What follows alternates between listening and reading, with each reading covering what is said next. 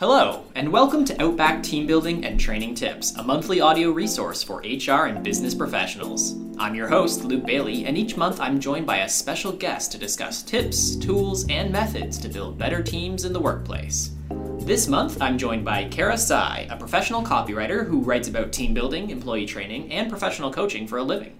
Thanks for joining me today, Kara. Thanks so much for having me, Luke. Now, today we're going to be talking about how to organize your first team building event. This is based on a guide you helped create called A Beginner's Guide to Team Building. Mm-hmm. But before we get to that, I want to start out with a new segment we have here called Quick Team Building Tip of the Month.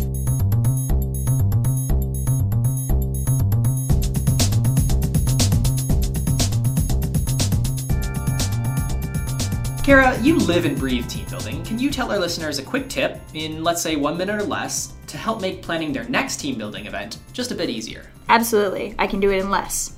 Here's my quick team building tip Okay, I'm ready. start early. Start early, that's it? Yeah, absolutely. How early? What do you what do you mean by that? Well, I mean, depending on the size of your company or the type of event you're having, um, you may, may need anywhere from between a few weeks to a few months. Okay, um, so let's say I'm a really big company and I want to plan a really big team building event. How much? How early are we talking here? Right. Yeah. So if you're a you know a company with an event that's say 100 or more people and you're planning for a conference or a retreat you're going to want to look at something between 4 to 6 months of planning one of the biggest problems that we see with our customers is that people don't give themselves enough time Let's say I'm a, just a small team. I want to put together, you know, a quick team building activity for my team. Let's say it's like 20 people or less. Yeah. How much time do I need in that case? Right. So, I mean, for say just a small offsite celebration, or you want to do a team building activity to break up a meeting, you know, four to six weeks should be perfect. Okay, sure, but at the same time, I'm sure there are people listening to this who are going, weeks? Months? I don't have that kind of time. Right, but to be clear, these are the ideal amounts of time you should have for planning. If you have less time, you can get in touch with your team building provider. I mean, our organization has helped plan team building events in less than a week, and in some cases, even faster, like one business day. There are always last minute solutions available if you get to that point. Fantastic. With that, let's get to our feature interview on how to plan your first ever team building event.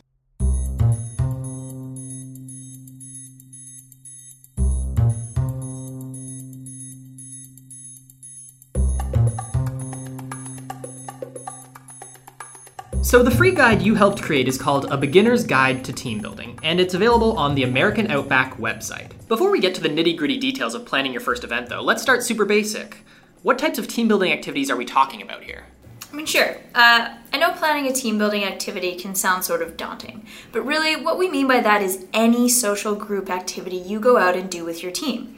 So that can be anything from a bowling night to going out for a company dinner to any of the indoor or outdoor activities that are available through American Outback. Basically, team building is anything fun that you do to help your team bond. Okay, well, with that in mind, let's say I want to plan my first ever team building event. What's my first step?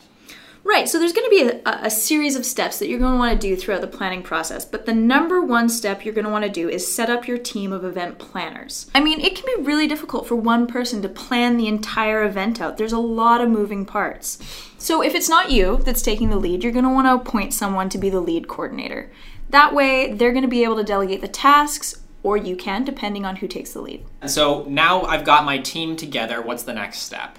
Next step from there is you're going to want to determine what the goal of your team building activity is. You know, of course, we want the team building activity to be fun. It should definitely be that. but, you know, you also want it to help benefit your team in other ways. You should have a clear goal in mind, and this will help you with some of the other planning steps down the line. So, some of the questions you're going to want to ask yourself or are, are why are you planning this activity? What do you hope to gain from the activity? And how will the lessons learned translate over time for your team? So, can my goal for the event just to be have fun, or is that not enough of a goal? No, I mean, absolutely. If that's what you're looking for, sure. But sometimes you want to get a bit more out of it. Like if you want your team to, you know, get to know each other in a whole new way, or you have new employees starting and you want them to get to know the existing employees. Okay, Yeah. so I've got my team of event planners together. We figured out what our goal for the event is. Mm-hmm. What's the next step then? You want to decide who's coming. So you're going to look at the event and you're going to want to know, you know, is this a company wide event or is it just for one particular team? You're also going to want to figure out who's in control of the guest list, or can anyone sign up? Mm. And I guess this comes into play what you were saying earlier about, you know, how big the the event actually is will determine how much time you need to plan, right? Yes, absolutely. And it's also going to play into what your goals are, right? If it's just for one team getting to know each other, it's just going to be a team building activity for that team. Right. Mm-hmm. Or if it's a company wide retreat, it's going to be for the whole company.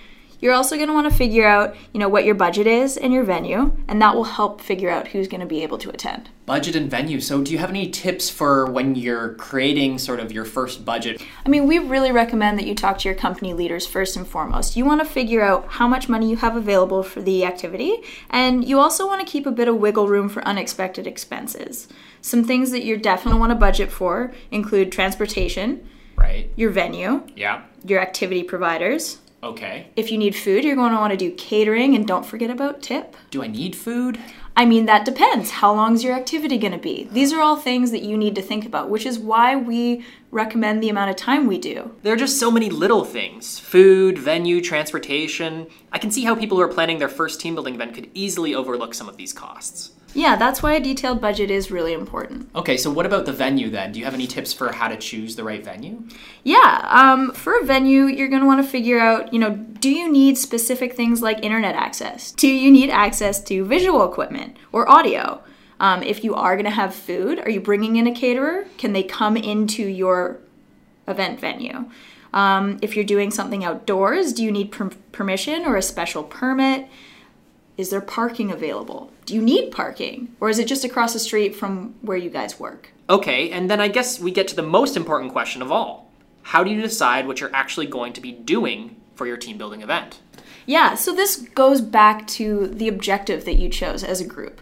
You know, you're going to want to look are you looking to reward your team? Do you want to boost employee morale? Or are you looking to connect employees on a certain team, like we discussed before? You know, there's a lot of uh, activities that are are very rewarding in the way that they, they have a lot of fun and, and people are going to get really high energy they're going to get really into the activity it's just going to be very collaborative and then there's ones that can boost employee morale if they're a bit more philanthropic you know mm-hmm. they're going to tie in giving back to the community and that's going to help with employee morale okay so that's budget venue activity what else is left well, you want to pick a date and time. That's easy though, right? We just pick a date at random, right? May 17th or something. Well, I mean, it, it depends. It depends on the group that's coming. Do you want to try and figure out a date that's best for everyone, or do you want to just pick something and hope for the best? Hope that as many people can come as possible. So that, that is going to be ultimately up to the organizer of the event.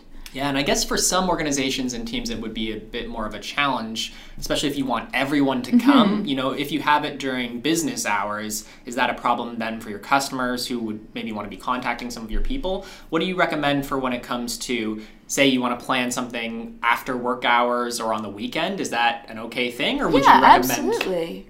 You can you can always do it after work or on the weekend. It's just depending what your organization wants. Right. Okay, so I guess just check with your employees and mm-hmm. check with mm-hmm. your teams and see what they would be more in favor of. Absolutely. Okay, um, anything else, I guess, before you are ready for the big day? Yeah, I mean, we really recommend coming up with a checklist. A checklist of what's going to go down just so things don't slip through the cracks. So, I mean, you want to you want to have a checklist that considers logistics such as transportation or food and drink or the accommodation if that's needed accommodation. Wow, this is some team building event. I mean, if you're going on a retreat, right, and and you're going off site, of course you're going to want to think of accommodation. Yeah, that makes sense. Yeah. Um, okay, cool. So some sort of logistics checklist, I mm-hmm. guess. Um, what about the timeline for the actual day of the event? Do you need to come up with some sort of you know hour by hour, minute by minute, um, really? agenda for what's going to be happening on the day of? We definitely recommend coming up with an agenda. Um, this can be done you know, as your final stage of the planning.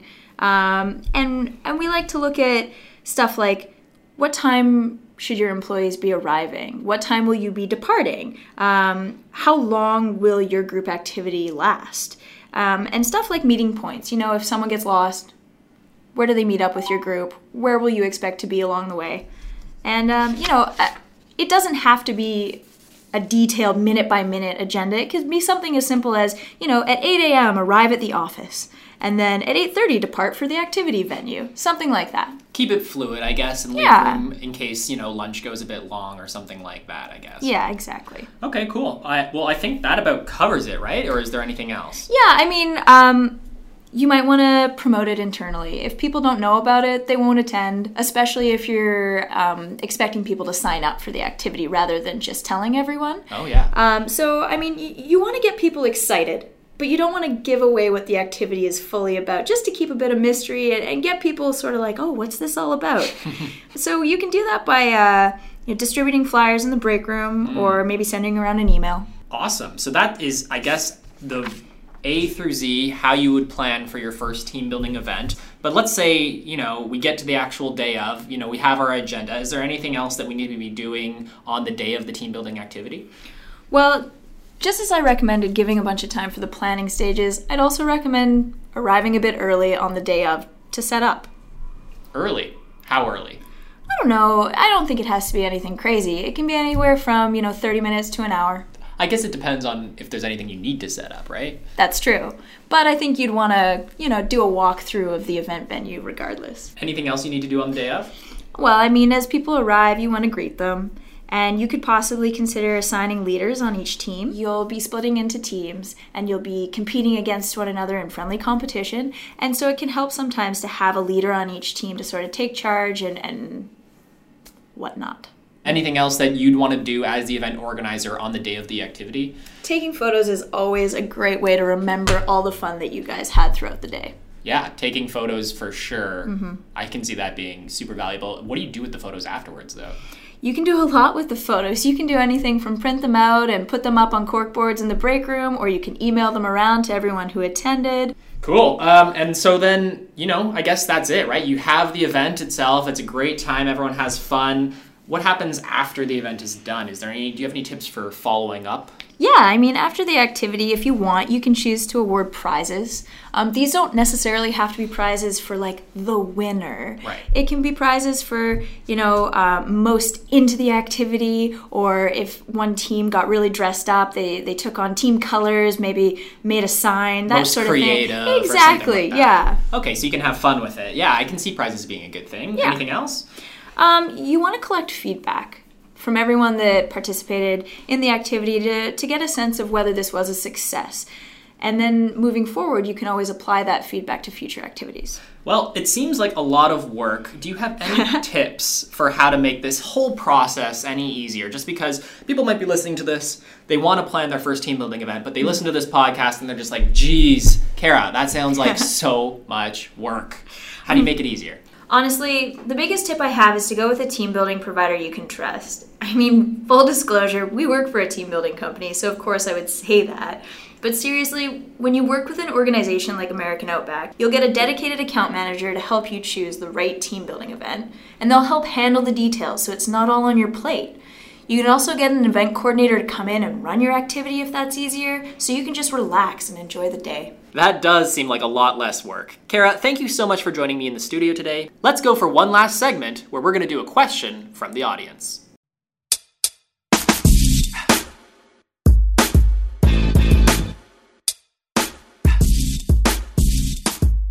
At the end of every show, we like to take a question from our audience. This month's question comes in from Bradley T. in Seattle, Washington. Bradley asks Is it okay if team building has a competitive aspect to it with a winning team? Or does it make it competition? or does making it a competition go against the fundamentals of team building? I think that's a great question. Um, Kara, what are your thoughts on this? Yeah, I think it's absolutely okay if team building has a competitive aspect to it, especially if it's friendly competition. You know, having that little bit of an edge, it gets all of your participants engaged in what they're doing. Uh, it helps them bond with their team and helps get to know each other better in a, in a new way, a way they, they wouldn't have had a chance to back at the office. Um, it gives them that little push of motivation to really, you know, put all their efforts into the activity and, and have a great time.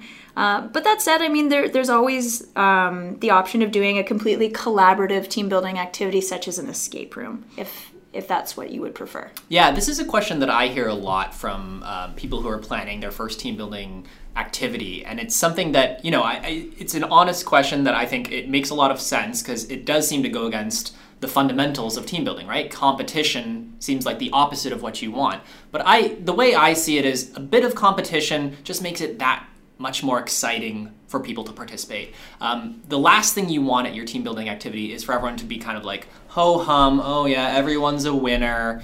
Um, you know, it's just kind of boring, right? If you want to make it just a bit more engaging, I think competition is the right way to do it. Um, but that being said, like you said, I think there are collaborative experiences that can be equally engaging, like an escape room or something like that. So it's really just taking the pulse of your team and seeing what works for you. Yeah, absolutely. I, 100% agree. Cool.